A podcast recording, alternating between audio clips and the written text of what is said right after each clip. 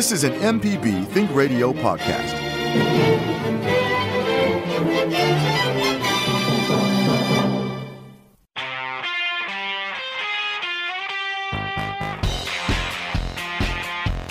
The information presented on this program is meant to provide general information about the topics discussed and is not necessarily the opinion of Mississippi Public Broadcasting. The information presented does not create any type of relationship between the hosts and guests and the listening audience. Please consult an appropriate professional for guidance about your concerns. The geeks were right.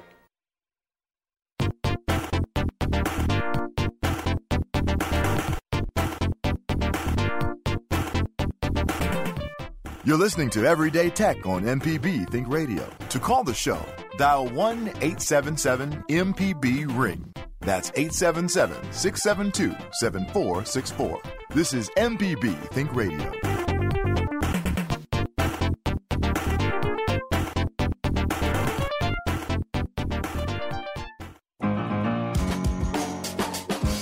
Welcome into Everyday Tech on MPB Think Radio. I am your host, Jay White, here today with Jeremy Thompson, owner of Computer Doctors and Phone Surgeons in Hattiesburg, and Wilts Cottrell, IT expert at Nucor Steel and IT instructor at Holmes Community College.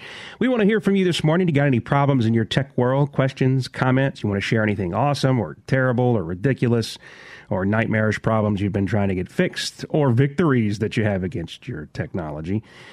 Uh, which is what's making your tech world go around. Call us today, 1 877 MPB Ring. That's 1 877 672 7464. You can email us everydaytech at mpbonline.org. We have a handful of emails that we'll get to today and a bunch of interesting stuff. Uh, some of it I mentioned uh, during our billboard before the news here, and another interesting story that I want to dig into. And I think a lot of people may have an opinion to engage with us uh, in regard to. Uh, and it's a, a San Francisco uh, Chronicle um, opinion column um, that's titled Memo to Tech Companies The Kincade Fire is Not Your Marketing Opportunity. And I, yes, I agree with that on its face, but there's some pretty interesting stuff that I think um, could be argued one way or the other. And I would love to know what people think about that. And uh, also uh, Jeremy and Wilts. Jeremy, good morning. How's it going? Good morning. It's going well. How's uh, how's the, the tech world treated you the last week or so? Uh, it's uh, it's been pretty good. Haven't had any crazy problems I've been beating my head against, and uh, the uh, the rig that I bought the, uh, the big case for, Yeah. I decided to go ahead and put the uh, the motherboard and some fans and stuff uh, in it uh, to go ahead and start building on it to put it on display. Uh, so I, I got a computer inside of it now. Uh, it's not complete, but I started working on it. I still haven't um, moved forward with the uh, water cooling rig. I'm, I'm still doing my uh, my homework on that one. I've been a little busy, but uh, still plan on doing that. But I wanted to go ahead and just put something in there that way it could be uh, on display. Yeah, absolutely. Um, let's start with a a long running kind of joke of a storyline that has uh, continued in our time here on Everyday Tech, and that's Samsung unveiling a new concept for a folding phone. And it's, I can almost hear a groan in the in the uh, in the studio audience. Um, Samsung's been pretty busy with their relaunch of the Galaxy Fold, but it's no secret the company's been working on yet another foldable phone already. Uh, there have been previously uh, rumors about Samsung's plans for its next foldable phone, and the company uh, just this week uh, gave the world a sneak peek at what the future for hold could hold for its Galaxy Fold line. Uh, they showed off a new concept for a foldable phone. The company calls the design a new form factor for foldable smartphones, though it did not reveal many details about the device. It did, however, release a pretty awesome video that we'll put on our Facebook page showcasing the concept design where the original Galaxy Fold turns into this new form factor that acts as a classic flip phone. Uh, the device doesn't have a name yet, and Samsung also didn't reveal any specs or if it has any plans to actually release it at any specific point. And what's interesting is that this thing it folds uh, it it I don't know it almost folds like a book, and it also folds like a flip phone in two different ways, almost like. Uh, I don't know how how you would call it, like horizontally and vertically. It can flip. At least it shows two different uh, views of this thing flipping like that. I don't know how the, both. I don't know how one device could do both of those uh, together. But uh, they'll make it where you can fold it, kind of like those little. What was that? Uh, said eventually they'll make it where you can fold it, like those little footballs that you had back in school. You know, Right, Flick yeah. You know, it's like just kind of fold it into a triangle. and, right. you know. But what do you guys take from this? Um, uh, here comes Samsung, and just after they've they've we've already talked about it. They've said this is coming, it's not coming, this is going to be great. Meh, I don't know. They released it, they pulled it back, then they released it again, and I mean, weeks after the release, the final here have it release, they're already putting out stuff without a release date or specs. They're showing people what's next. Yeah, I'm from Missouri still on this one. Show show, Show you. me. right. I'm just I I don't know. I, I, just- I don't know if we're quite ready for it. I don't know if the physics are there quite ready quite yet. Um, there, there's a reason they keep pulling it back. I think it's cool though that they continue trying. It, it shows. I mean, hey, innovation is great. We've got to keep moving forward. Um, but I think I'll just I'll I'll be kind of satisfied with my regular phone for right now. I think this is a chance for Samsung to kind of take a step back and say, hey, look, the Fold was sort of our foot in the door, but this is what we're really looking to do. So, uh, you know, every time they have a uh, big release for a device, it, all you hear about leading up to it is that device and all the cool stuff it's going to do. And then immediately after it's released, they've got some new thing that they're hyping. I mean, that's that's how they make money. That's how they get word out about their new devices. So this one looks really practical. If it clamshells like a flip phone, I could see a lot more Yeah. people using this. The only issue is that the cost is going to be higher at first, and everybody will have these in about mm, what five five years, probably five to Oh, seven. at least, yeah. Yeah, because I mean, out the gate, the price is going to be just astronomical. I mean, I, I you know, I mean, here I've I kind of like looked at the new Apple phones and I'm like, oh, you know what, they're really cool. Then look at the price tag, and I'm just like, you know what, my my current phone still still works pretty good. Yeah. Um, you know, I mean, I'm still on the original the the X that came out alongside the eight. You know what, it's it's it's still doing pretty good.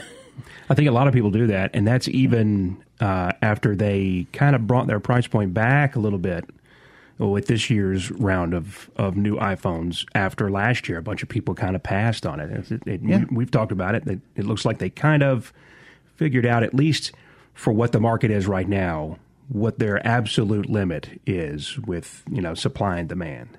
Well, you know, my thing. I mean, and, and again, I mean, I, I love my smartphone. I'm I'm definitely a fan of it. They they definitely, um, you know, I live with it a lot. But how much are they really? I think that's that's this is where the fold really kind of comes in and really kind of perks your ears up a little bit. How much innovation is really going on with your some of your current smartphones? Yeah, the cameras are getting better better. Yeah, you know, battery life is going to always be, I think, in the top three of what we're looking for. But I mean, at the end of the day, if somebody walked in here right now with an iPhone, you know, 11 Max or whatever, Yeah. Uh, compared to my X or even you know my wife's eight, for example, what's what's really the huge difference?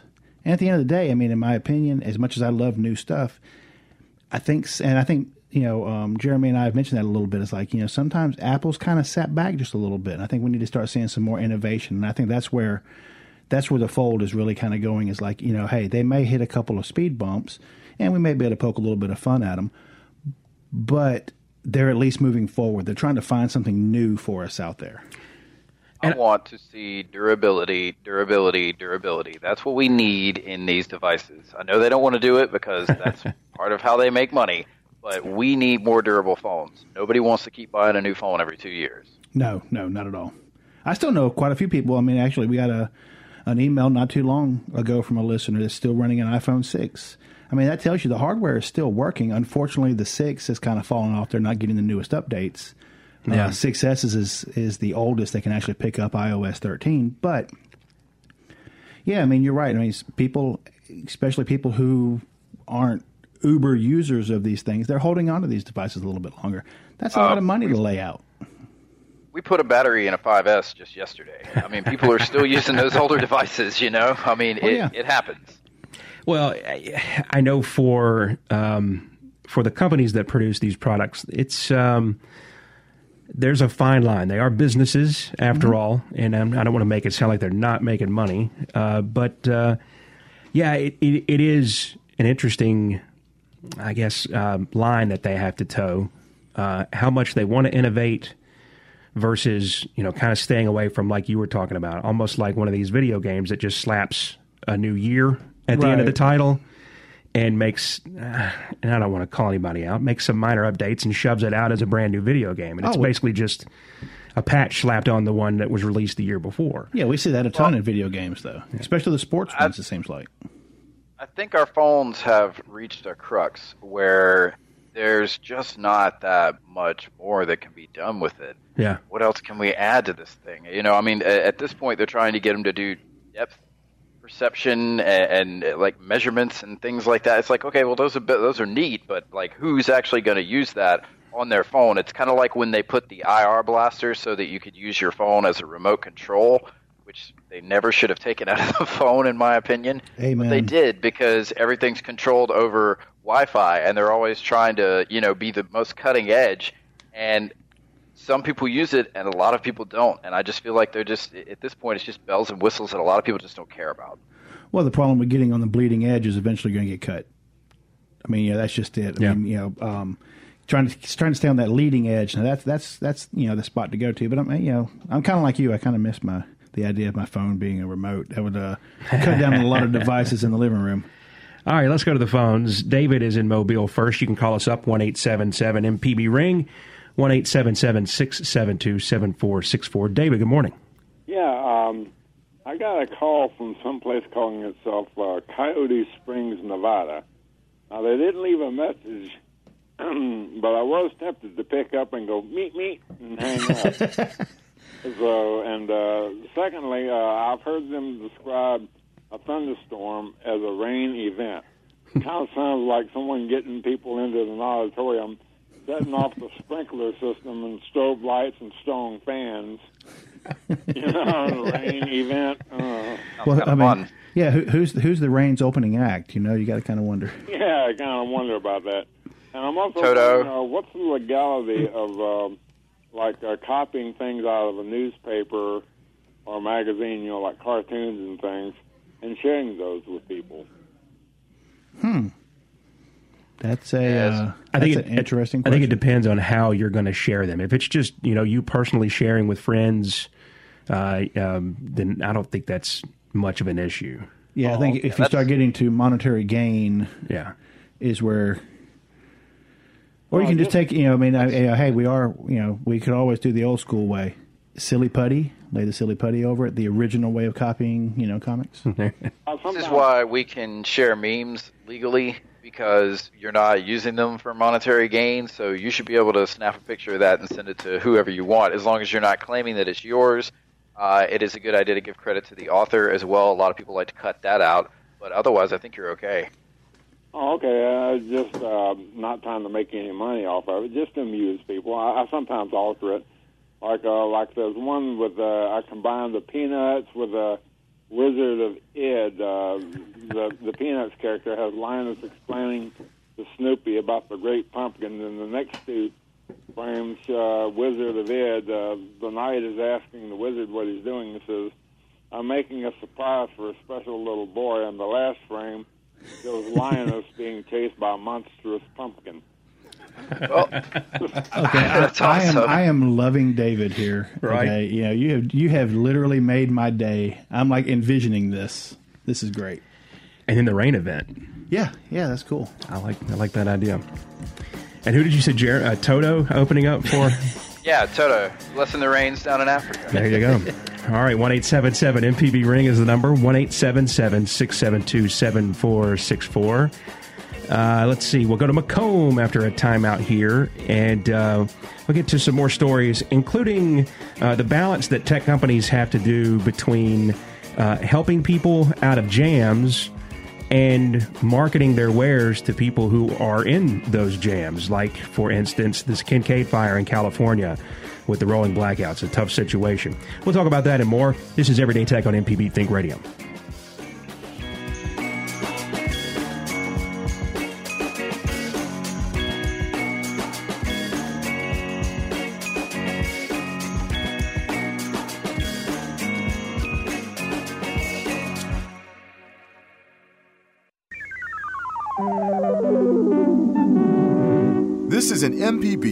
Radio podcast.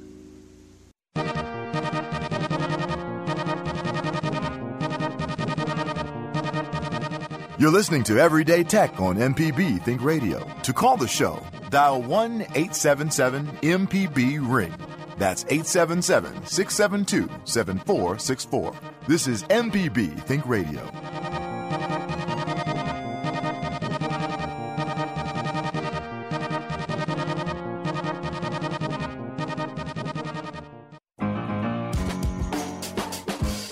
Welcome back. This is Everyday Tech on MPB Think Radio with Jeremy Thompson and Wills Cottrell. I'm Jay White. Thank you for listening this morning. 1877 MPB Ring is the number 1877 672 7464. And uh, guys, I was uh, talking uh, right before the break uh, about um, an article that I found, a, uh, an opinion column from the San Francisco Chronicle written by Owen Thomas. And he seems to uh, be wary of companies um, like uh, Airbnb uh, and Facebook and uh, Tesla uh, for what he thinks is kind of taking advantage of people in these uh, Kincade fires in California. reading a little bit of his column here. In case you weren't aware, Airbnb, Tesla, and Facebook took pains to remind people fleeing the Kincade fire and grappling with uh, PG&E blackouts that technology is there to help. Facebook touted fire victim fundraisers and groups that were formed on its site to coordinate pet rescues. And Airbnb activated its Open Homes program, which allows hosts to provide rooms at no cost to people fleeing disaster. Uh, somewhat creepily, Facebook is scooping up data from all the people huddling in the dark and using their warning, uh, their waning battery life and intermittent cell service to update friends and family members on their status, and using it to tell local officials where people have evacuated and where they're going. The data is uh, anonymized, but it seems like an ill timed moment to remind people just how much information Facebook possesses about all of us. I don't know, guys. I know there's a balance here, but that I I don't think either of those companies. Now, in the moment, maybe not. In the future, they may use some of this information afoul. Probably sure they will. But at the moment, man, I don't see anything wrong with this. It seems like they're helping the situation as much as they possibly can and using technology to do that.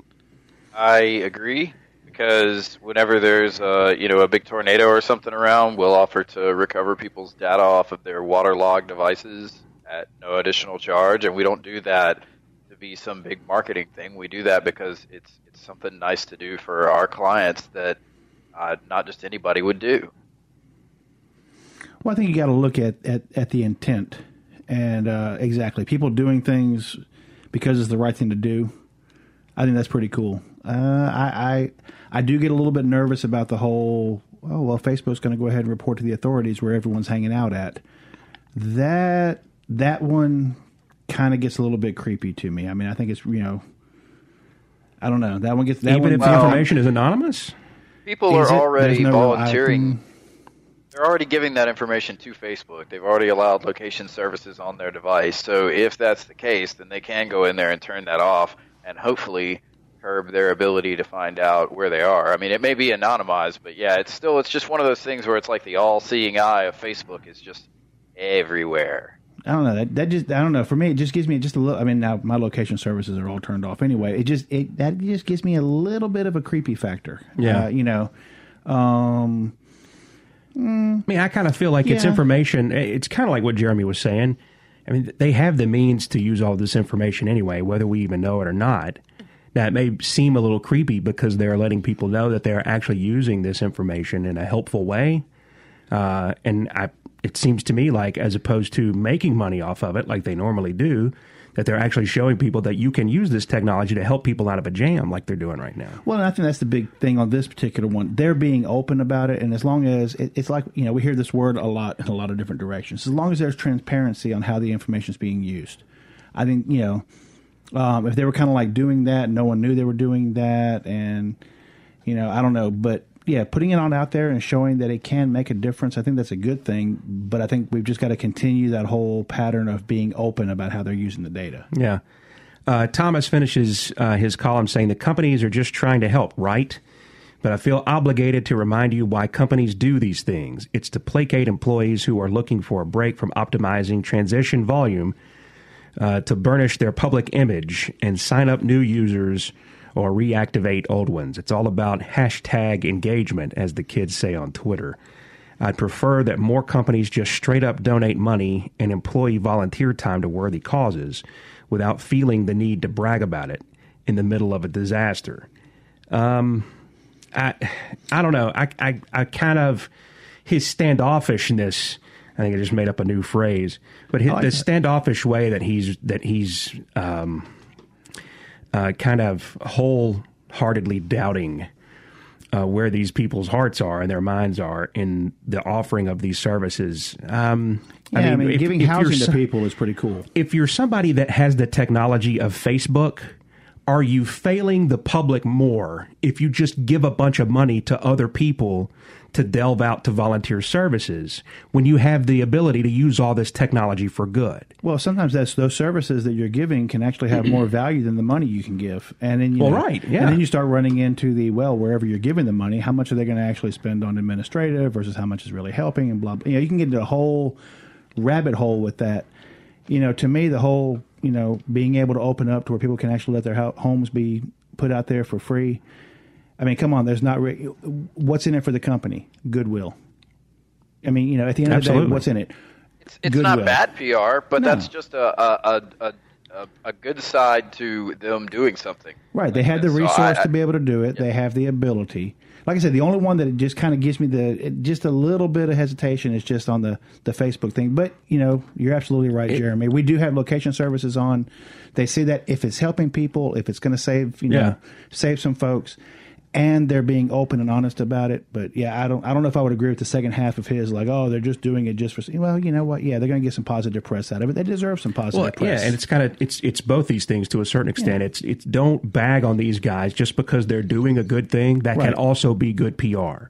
Oh, Would yeah. you rather these multi-billion-dollar companies not do a good thing because it could also be good PR and not necessarily the most politically correct time? Yeah, because no, I would rather them use their resources and and ability to um, mobilize the kind of uh, money and infrastructure that they can with their products. I would rather them do that. Because the they flip take side a, is if they don't, look how many people are going to complain that they didn't do anything. Right, Well, and and then and then to uh, Owen Thomas's um, uh, point right here, um, if if this is such a PR grab for these guys, then uh, and when did Airbnb put this open house project into you know into effect? Why didn't we write a column about it when it was just sitting there not used for how, however long this has been a, a project for them? And now just picking a fight with them when they're actually using it to help people who need it. So I don't know. I I am just as suspect of his motives as he is of their motives. Yeah. Seems like so- a guy just wrote a column so he could be a guy who's mad, shaking his fist out on a lawn somewhere where there's electricity in California, which is not a whole lot of people right now. And I'm wondering, Well, so what's in it for usually- him? in, Right. a, in in a company, it has to be the people that form the company that suggest these kinds of things. So it's just human beings trying to help human beings inside of a company, and the company goes, "Well, yeah, that will benefit the public and it will benefit us, so it's win-win." Yeah. One eight seven seven MPB ring is the number one eight seven seven six seven two seven four six four. Adamu is on the line from McComb with us, and I apologize for you having to wait through my rant. Good morning. How's how's it going? I'm doing fine. How about you? Doing well. Thanks for calling. All right. I listen whenever I can remember and have time. Me too. I hope you can help this old school senior citizen with this problem I'm about to have.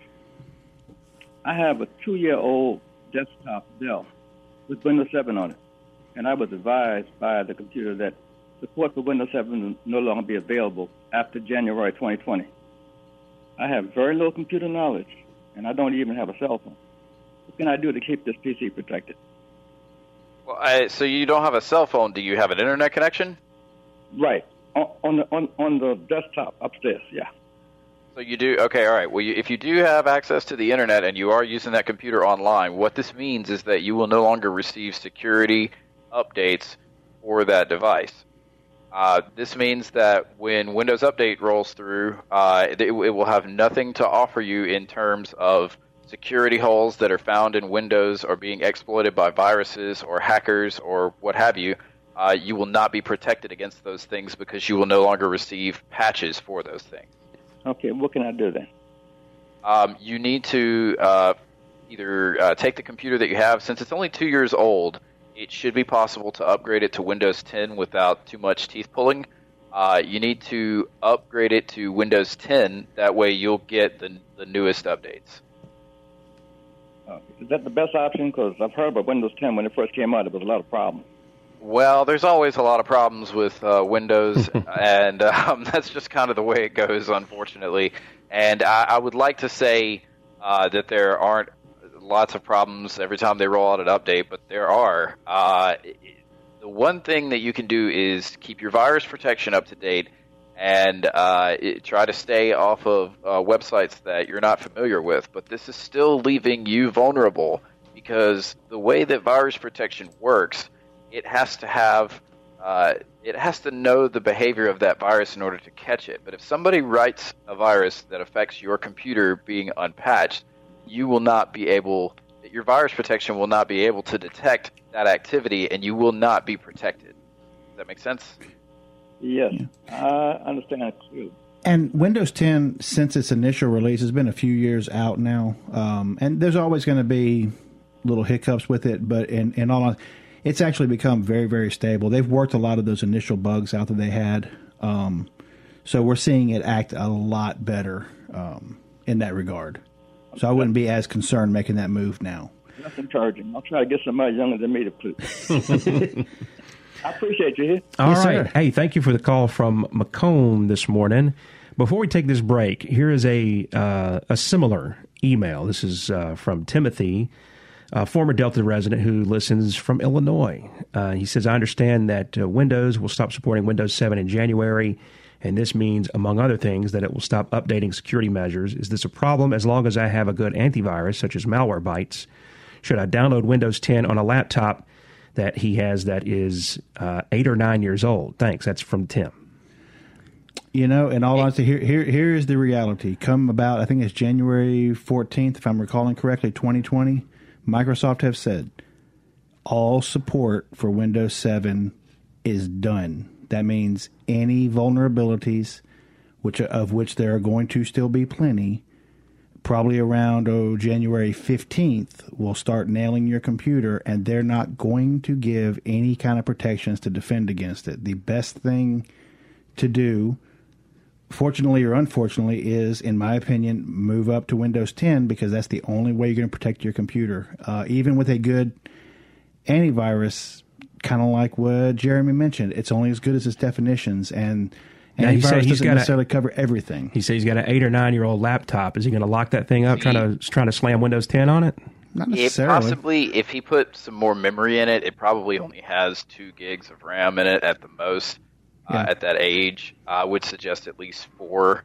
Um, and if he could get eight in it, I would go eight. But yeah, he probably just needs to start looking at a new machine, given the age of that computer. Yeah, like my wife's computer is five or six years old, running Windows 10, absolutely no problem. I made sure it had enough memory, or you know what we refer to as RAM. Yeah. uh, and that's usually one of the easiest things that you can actually update, um, and in general can be fairly inexpensive, especially for some of your some of your older devices. Um, so things like that can go a long way into making it there. But again, the bottom line is when they cut off support, that's it. Yeah. and um, you know your recourse, you're not going to be You're able to go floating out there on your own. Exactly. Microsoft And- has basically said they're not going to help anymore. Yeah. One more thing about uh, the end of support with Windows 7. It won't just be that you don't get the updates. You will also get the most annoying alerts and errors from your various programs telling you that they're no longer supported. Every time you open uh, Google Chrome, it's going to have a big banner across the top that tells you that it's no longer supported, just like if you use that now on a Windows XP machine we have people that are out there still doing those things, but it all depends on what you're using your device for as to how vulnerable you are in in the grand scheme of things. And you know, and here's the thing too, and a whole bunch. Of, well, why are they going to be ending support? Here, here's something important to point out. Windows 7 was released in July of 2009. Yeah. It's, it, it'll be over 10 years old when they cut it off. So I mean, they've they've given it a pretty pretty long life. Uh, you you basically see that they're going to usually support an operating system for about ten years, and then Well, that's a lot of. I mean, when you think about it, that's a lot of people and resources Right. that you're dedicating to an operating system that's what three generations old now. exactly. Well, I'm, I'm just going to go ahead and say it that Windows XP was far superior to all of this nonsense that we have to deal with now. I, like of all the operating systems that I've encountered in my life, Windows XP was the one that worked the best. I don't think I ever had a single machine actually freeze on me to the point where like the mouse is stuck on the screen, you can see your desktop but nothing moves.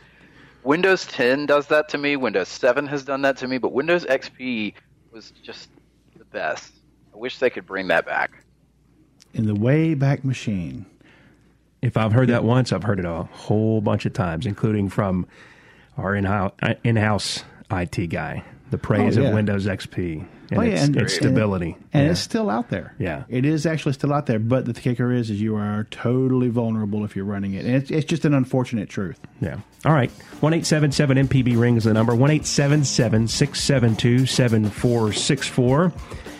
When we come back, we've got uh, um a, a list, or at least a couple of things that we'll mention. We got some more emails to get to, but uh, a mention of a couple of things. There are early Black Friday deals that Walmart's already put out, and uh, man, I guess we're And Halloween's not even here yet. we're right here.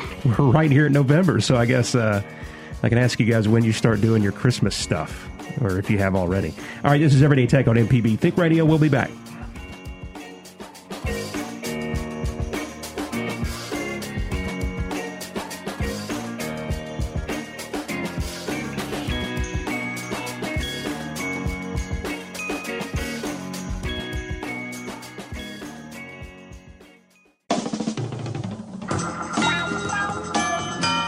This is an MPB Think Radio podcast.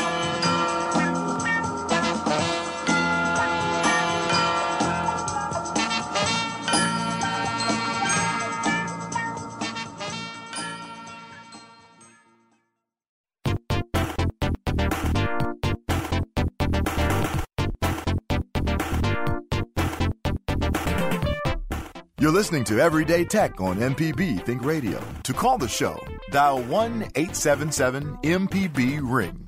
That's 877 672 7464. This is MPB Think Radio.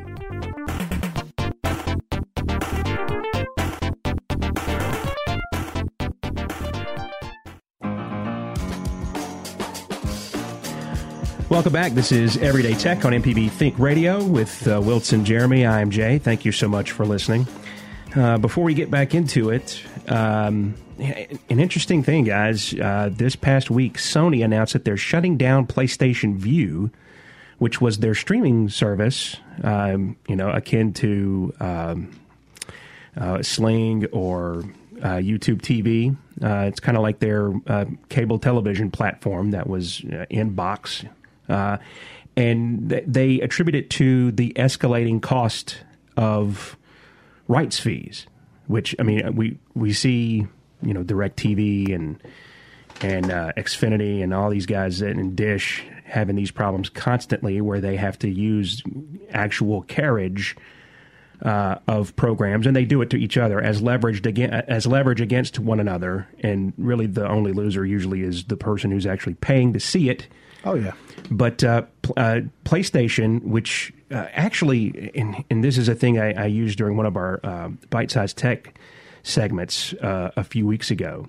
PlayStation Vue um, is in front of uh, things like, um, let's see here, Google, Amazon Fire TV, in terms of streaming TV platforms, and part of it is because, of course, it's it's on board the Sony PlayStation 4, which has sold incredibly well. They just passed the 100 million sales mark in the last week. And so it is uh, obviously it has to have become a strain. By the way, all of these streaming platforms are being almost lapped by Roku. They are far and away number one, including against Amazon's Fire Stick and Google's uh, Chromecast, which is interesting. Um, I'd, I'd have to kind of agree with that. I'm, I'm a big fan of my Roku's. I got them on every TV. Yeah, but it, and it is interesting that you know something two names with the power of Amazon and Google. I mean, they they lag. They're like five and six in these rankings right here. But it obviously has to be somewhat of a strain on Sony, who of course has lots of resources, for them to totally pull the plug on this thing that they've that they've done well in and have a, a ton of market penetration in. For them to just pull the plug on it, there was a, a report that came out last week that they were trying to sell it. Uh, that they were essentially shopping it to anybody who wanted to get in in the business on that, and within a week, they're just like, you know what, forget it, we're out. That's pretty shocking. Well, you know, and I think some of that probably comes down to what what do you hear about when you start hearing Chromecast, Apple TV, Fire Stick? You hear all of those companies interfighting. Well, you can't get this content of mine, but you're not going to get this content of mine. Then you're not going to get this content of mine. Yeah.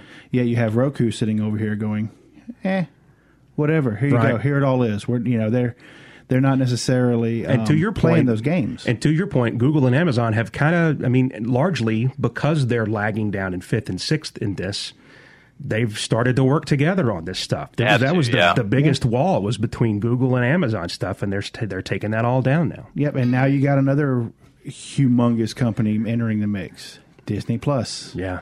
Yeah. And you know their their library. Think about it. They've got the 20th Century Fox on lock. They've got, um, you know, just think of everything that falls under what Disney has intellectual rights to. And See, it's going to make it really ESPN, interesting. they have all the sports stuff basically.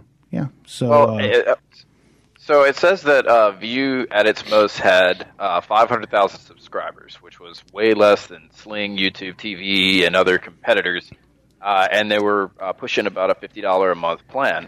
Well, if they didn't have uh, apps and other things to access that on other platforms, then uh, people were locked down to the PlayStation, which was strictly for gamers. And I mean, when I when I fire up my PlayStation, I'm ready to play games, not watch TV. That's a great it's point kind of- because I've had a PlayStation 4 for years now, and it's I've had access to the PlayStation Vue, and I I've been a subscriber to Sling at one point and YouTube TV now, and uh, my initial thought was to go try those out as opposed to go to the PlayStation, which I already owned and paid for, that is in my house, and I have access to PlayStation Vue if I decide to sign up for it and like it and pay for it. And to what you were just saying, Jeremy, I think it is interesting that a place where people are usually in gamer mode, TV mode is a different thing for most users, I would say. And they and and like that never even came into my my mind as as far as to like put that in my uh, I guess what you're saying uh, what you would say is um, your normal mode of use when you know when I'm on there I'm not thinking about TV and thinking I- about playing a game. well, my wife's not going to use a controller to control her TV. Yeah. She wants to use a TV remote. Right, and I, I have a device in my house for the other purpose, a streaming stick or a box or whatever. And whenever I'm ready to watch TV, I've got that convenient remote and I pick that up. But to do that through my PlayStation, again, it was sold to gamers, and not all gamers watch TV. That's a good point too. That's a great point. All right, let's go back to the phones. We have uh, Larry who is in Hazlehurst. Larry, good morning. Good morning. I have a complaint about the 11. I'm 82 and I'm not a very computer or geek type, but I have used cell phones for decades, and I was happy with the 6 and uh, with the SE. But I got the 11 here uh, a month or so ago, and I have been back there six times because it would lock up, couldn't turn it off, couldn't do nothing. Then the internet locked up. Now, then another locked up. So I, when I got the SE, I went out and didn't come back for two or three years when it crashed. But the 11 is not user friendly, and it's not just because I'm that stupid. Even my grandchildren great grandson have trouble. They, they couldn't correct it. I had to go back to the dealer. So, yeah, I may be the only one on planet Earth with. Uh, I would throw this thing away if I could afford to. You know, uh, you are probably definitely not the only one. I will tell you, uh, You're not the first person who's called the show with that that complaint. Actually, and probably if you were to talk about, you know, the three of us, well, probably even Java could probably jump into this one, have seen uh, similar problems jump into them.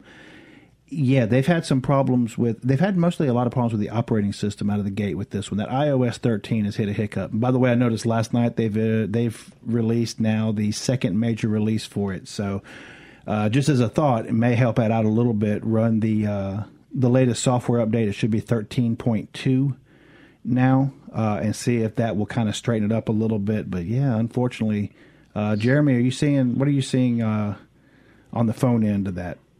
haven't seen too many 11s yet because usually I only see them when the screens are cracked unless somebody's having a, software problem. And in like Larry's case, they usually just take it back to uh, where they got it from. But I do have a suggestion for Larry. So you said that your phone was freezing up. Um, every device is going to freeze up from time to time. Now, if yours is doing it consecutively, that's definitely cause for concern. But uh, we want to make sure you know how to soft reset your phone because this is just a quick fix. That way, it can save you a trip to the store. So Okay. all you got to do right. uh, when you're sitting there with your phone is uh, press the volume up button and then press the volume down button. You, have to, you know, just boom, boom, and then hold the button on the other side, your power button or sleep wake button, whatever you want to call it. Hold Right. that. you can let the other buttons go. Just hold that side button until you see the apple. Once you see the apple, your phone is actually resetting. Um, Okay. You know, we used to do that by holding the home button and the power button, but they took the home button away, so it makes it a little more difficult to, to work with. And as a uh, an older iPhone uh, user, uh, do you miss your home button, or have you gotten used to the the touch swiping at the bottom there? The only thing I miss about it is if I get a Facebook picture I like and I want to put it in my file of pictures, I could hit that um, button at the bottom and hit the off button, and it would snap and go directly to my pictures. Now, the Uh-huh. dealer told me to do the same thing uh, about touching the volume down, I think it was, and that, but and that doesn't do it. I'll hear a click. It's volume Picture up, actually. Yeah, is the volume up and the power button at the same time? So kind of like pinching it on both sides. We'll take a snapshot of the uh, of the picture for you. the up. uh, Maybe I was got it backwards. I was using the down, I think, but uh, I, it will actually click like I think it's taking a picture, but it's not in the file. So I'll Okay. try the up button. And I appreciate y'all's And- comments, but uh, and just I'm remember, that I'm, I'm glad that I'm not the only old 82 year old geezer on planet Earth that doesn't like the 11 fold. Oh, no, sir. All right. And just remember, it's it's the volume up button, the volume down button, and then hold the side if it's frozen, and then it'll reboot. Okay. and then it'll restart. Yes, sir. Larry, I drove, I drove 300 miles from Alexandria to Louisiana to Oh. Brookhaven to the dealer because it wouldn't turn off. It wouldn't Wow. the phone or nothing. And Well, I sincerely hope I just save you some gas and some time. Just try say. that reset first. Thank y'all very much. Enjoy your Yes, appreciate it. Thank Larry, you. you. need to see, send Apple an invoice for all that Yeah, travel. amen. Yeah. Good grief. We appreciate the call this morning. All right. And uh, yeah, that's pretty interesting. Uh, I've heard the president uh, would like to have his home button back. That was So you can kind of have your home button back if you use assistive touch. Uh, you can go into your settings under accessibility, and you can turn the assistive touch on, which puts a little floating home button on your screen. It's not your home button, but it's kind of got that nostalgic feel of pushing a button to it. Just you know, it's just a little software button that By the you way- can put it anywhere you want. Yeah, by the way, um, uh, my son's uh, screen on one of his iPods looked like abstract art after it had been dropped so many times. And uh, I think the, the home button on his actually popped off or something Oh, like my that. And you couldn't use it. And so I had to use that, uh, what you were just calling, I don't even remember what you called it now, but uh, Assistive Adaptive touch. assistive adapt- touch. Yeah, adaptive, that's right. yeah. And, and I got that to show up on the screen and he can actually use it, even though it looked like a nice mosaic. Yes, it was interesting. I was like, how can you art. even pay attention to this? I would want to. Well, anyway.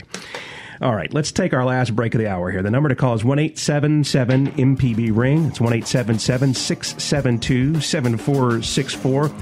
The uh, 6 gen Apple iPad is on sale. You can get that. It's an early black market deal.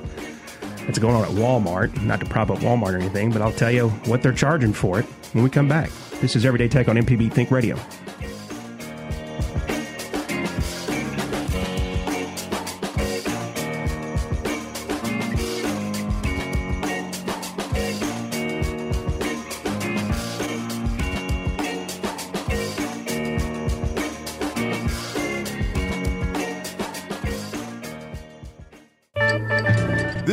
MPB Think Radio podcast.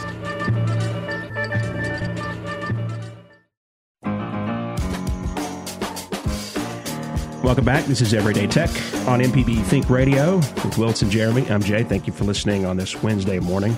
Moving slowly. This piece. That's, that's right. Got to make that T-shirt. Yes. All right, guys. What do you think about this? The Apple iPad is uh, on an early Black Friday deal at Walmart. 128 gig Wi-Fi, six gen version, two ninety nine. Regular price four twenty nine ninety nine. Is that something you guys would jump at? I have my phone. I have my phone. I was thinking the exact same thing. Well, I don't know. Does it have a headphone jack? yeah, I don't Got know. to. Let me. Yeah, got to. If it's got a headphone jack, you would think about it. I, I would, eh, no, I use Spotify now too. So, um, you know, but it's still great. I mean, it's I, it's it's interesting. Those are still around. You just got to wonder. Um, I mean, if you want everything but the phone, Yeah, you, you you want that. I mean, it's a heck of a lot cheaper than going out and buying your you know necessarily your kid a phone. I, I have told a lot of people though now your old phones, people who may be upgrading to that 11 or maybe uh, taking advantage of the discount on the eights and the tens. Um, don't forget you can kind of you know your old phone basically becomes an iPod if you want to give it to uh, smaller true, younger yeah. children. And another n- little nice plus about that, even without service on that phone, that phone can still dial 911. I mean, I can dial anything else, but Yeah. all phones can dial 911. absolutely. So had to put I, that uh, in there. But yeah, I mean, it's kind of curious. I have my old phone. I kept it, of course. It, you know, it's a Note Nine. Um, I uh, I use it to play music and stuff at home. And you know, I've noticed that playing music from my phone can be kind of cumbersome sometimes because of all the notifications and different things that I get. So it's nice to have a separate device that I can run music through where I don't get all those dings and all that because I don't have any of those accounts logged in or any of those apps set up. point, yeah. So, uh, but I will note that there's a way cheaper alternative to something like that. You can go get a, a pretty much any Android phone and stick a 128 gig card in it, and then play whatever music you want off of that. So that would be a lot cheaper than even a $200. How much was it? 299 Two ninety nine. Yeah. yeah, marked down from th- 400 and something. Yeah, that's still way cheaper than that. So it's, you know, if you want the one with the shiny apple on it, go for it. But there's way cheaper alternatives and probably better options all around. So are you uh, guys are, are, you, that. are you two guys not tablet guys per se? I w- I mean, uh, whatever you could do on a tablet, you basically just would rather do it on your phone. Uh, that for Or- me, yeah, I'm not really a tablet person at all. Yeah, I, you know, I've got the Note 10, which is basically like a half tablet. Uh, so it's it, it pretty much already functions that way. Uh, but I still have a, a laptop that I do a lot of work on because I just I it, like if I'm doing any kind of graphic work, I have to be on a computer. I cannot do that stuff on a tablet or a phone. Oh yeah, I'm the same way now. I mean, I have a laptop right there, you know, right there handy at all times that I can get to, and I'm going to do like the, the full screen kind of stuff is going to be on a full blown Yeah. laptop, keyboard, regular old mouse, all that kind of fun stuff. And for a lot of people, I guess it it, it a, l- a tablet essentially becomes a bigger screen to play mobile games on, more Yeah. or less. essentially a big a big Facebook surfer. Yeah, You know, well, that's true. You know, yeah. my wife was talking about, you know, it's like, oh, you know, the screens, you know, as as we, you know, uh, advance a couple of years here and there, the you know, your arms get a little bit shorter, so it's a little bit harder to see the screen as clearly. And so she was trying that on out and uh, tried with a little small Amazon Fire, and she just found, nah, I think I'll go back to the little screen because of the convenience of having it all, all right there. But no, I mean, there's there's a balance, and you know, what works for me or works for Jeremy or works for you is not necessarily, you know, what somebody Well- else out there can work with, but you know, options. You have a lot of options. When it gets real for me, I, yeah, I have options. You know, I, like I got the laptop if I have something I can do quickly, or if I've got to do a lot, a lot of in-depth work and research or programming or whatever. I've got my desktop with dual screens set up because there's nothing better for productivity than having two monitors side by side, so you can just move things around. Sure, there is three. Seven. Just build a whole wall out of them. Well, we got a couple Wall guys that of work at monitors. four. I just run two. But Yeah. I think pretty much everybody up at our office, pretty much I think everyone except for one guy who just we cannot get him to convert. Everybody runs dual. he is just he is insistent that the one monitor is good enough for him. At home, I have a uh, basically like a 42 inch television that I run as my computer monitor. And there are instances where I would rather have two monitors, so I could just Oh, yeah. keep keep things separate. And I don't. I mean, technically, you can do that on the one monitor, but it's just something that's easier about Well, having you're- two. You're sharing that resolution. You're not really getting any bigger screen size. It's just blown up for you. So it's it's not it's not the same experience. In fact, using a TV as a monitor is not the same experience just because of the way it looks. Yeah, yeah. I do, I do like to play games on it though. Oh, yeah, It's good absolutely. It's good for that. Yep. Oh, yeah. Uh, a couple of things they have here: uh, the Apple Watch Series Three um, GPS and LTE is uh, two twenty nine right now. Whoa. that matches That's the not too bad. the current price. Oh, see, I, I, I buried the lead here. Both of you guys want to go. Well, see, it's because it's cellular. But keep in mind that when you buy that watch, you have to have a separate SIM card and data plan that goes along with that watch if you want to be able to make phone calls and all that from it. There you go. And And I mean, uh, I'm still rock, rocking my Apple III watch, but you know, right, I bought one off slick. of uh, Amazon for like twenty five dollars because I just needed something to tell me the time on my wrist. That's, that's well, you, you got a phone. There's your time. But you know, I know. I, was I was I'm coaching a little league team my son plays on, and I can't. It's my I got this big bulky case on my phone, and it's grabbing that thing out of my shorts, and it's all the stuff is falling out of my pocket. Anyway, and uh, the I last like my one, smartwatch. right? Microsoft's Xbox One S with a terabyte of storage. Uh, two forty nine right now, including a call of a copy of Call of Duty Modern Warfare. So they have that. All right, that's going to wrap it us for uh, wrap it up for us today. Thank you so much for listening, and stay tuned. Southern Remedy with Dr. Jimmy Stewart is coming up next on MPB Think Radio.